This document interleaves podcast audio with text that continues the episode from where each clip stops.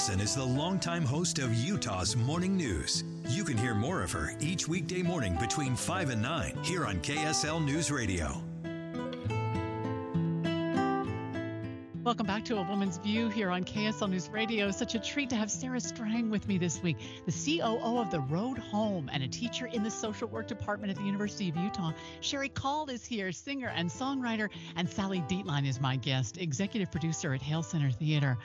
I um I was interested in this, and if this is just me, you know, being interested in inside baseball, feel free to tell me because I know that I might be interested in this because I'm in the media. But when I saw several different bills come before the Utah legislature this year that were nipping away at those documents and those meetings that should be open to the public. I'm a big believer in government in the sunshine, that we should be able to attend the meetings, we should be able to see the documents, we should be able to talk to the people. We're paying these salaries and they're acting in our behalf. I mean, this is why GRAMA was the Government Records Access Management Act was passed 30 years ago was to ensure that these but this year we're nipping away at it after that case involving the attorney general the legislature passed a thing so now they say that we ought not to be interested in the calendars of our elected officials we shouldn't be able to know who they meet with for what purpose for how long how frequently when i think that information is just about as relevant as anything i could possibly think of no longer will that be something we have access to. There are different water organizations being formed where we won't be allowed in the meetings. We won't be able to hear the decision making process. I don't know, Cherie, does that does because here's my last thing and I'll shut up and let you talk. Uh, is that these laws don't exist to protect the media. They're not about the media. They're about the people. It's for the people's benefit. We'll find something to do a story on. We only bring the case so that so that we can get the information to the public. We're just the middleman in this in this uh, negotiation. Speak to this, Cherie, if you would. No, I'm really disappointed in, in this. I, I think we absolutely have a right to know if you feel that it's an invasion of your privacy or that your safety might be at risk somehow if people know your calendar i don't think that you should run for office or be in those leadership positions i i know that sounds harsh but why can't we know why like what are you trying to hide why do you have to pass a law that makes it so we can't see who you're meeting with or what goes on I mean, wouldn't that be, especially for the attorney general's office, because they're investigating and prosecuting yeah. people? What if they were meeting with someone who is a potential, you know, defendant in an upcoming? That's relevant to everyone, not only the AG's office, but all of us. Well, the fact that it's been an issue so recently, it just seems like all the more reason. Why would you want to make it harder to know what's going on? Yeah, Sarah, speak to this if you would. You know, I think it's interesting. The timing of this does seem um, a little bit uh, peculiar, if that's the word to use for it. Uh, looking at what's happened with our Attorney General's calendar, that it was just barely ruled by a judge earlier this week that his calendar was indeed public and could be and should be released. And then to have this legislation pass on the heels of that i agree. In the in these offices we are public servants. That is your goal is is to serve the community that has elected you. And when it feels like there's a need to not be transparent for whatever the reason, it makes you wonder what's really happening and what are those folks doing? And does it align with the views that you have which caused you to vote for that person? When we think about democracy and I I think this also comes on the heels of our nation is is potentially more polarized than ever around politics and strong emotions no matter where you land on the bandwidth and how does that um, kind of play into this new desire for more secrecy around how your time is being spent, who you're meeting with, and what those conversations may entail.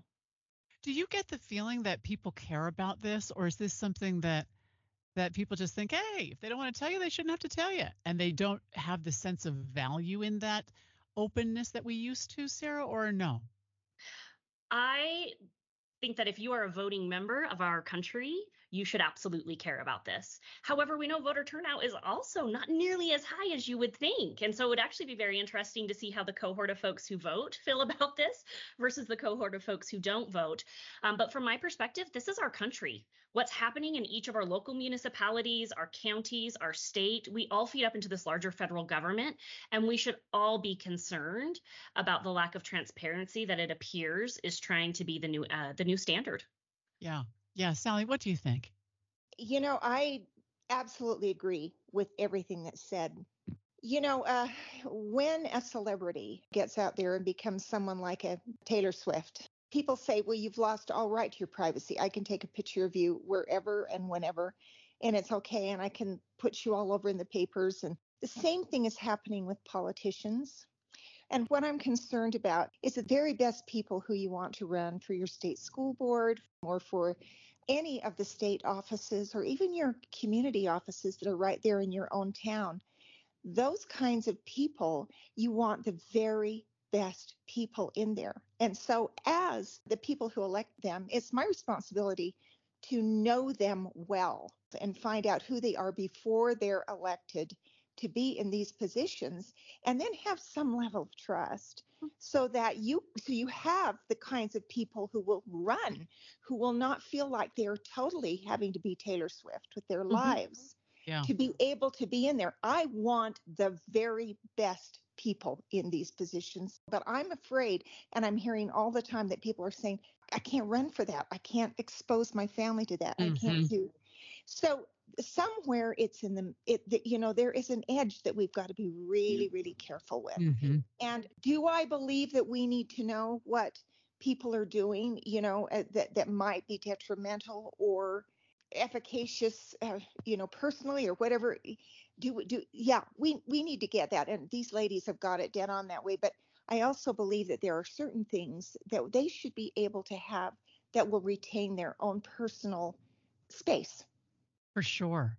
For sure. And I and I think that that many of them do have all kinds of private communications and papers mm-hmm. that we have no interest in and we have no business having an interest in. That's right. And I think it is important to remember that.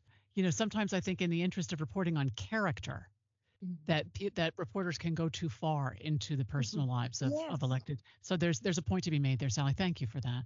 Um, let me take another break. When we come back, I want to talk about this. I thought this was the most interesting idea from Utah Senate Majority Whip Ann Millner to have service opportunities for kids after high school, almost like members of the Church of Jesus Christ of Latter-day Saints go on missions that this would give them a service opportunity and let them grow in the way that we see when returned missionaries come back, they're just different humans than they were when they left. And I think she wants to create that for people who might not be a member of the church. We'll talk more about it in a moment here on KSL. Back in a moment.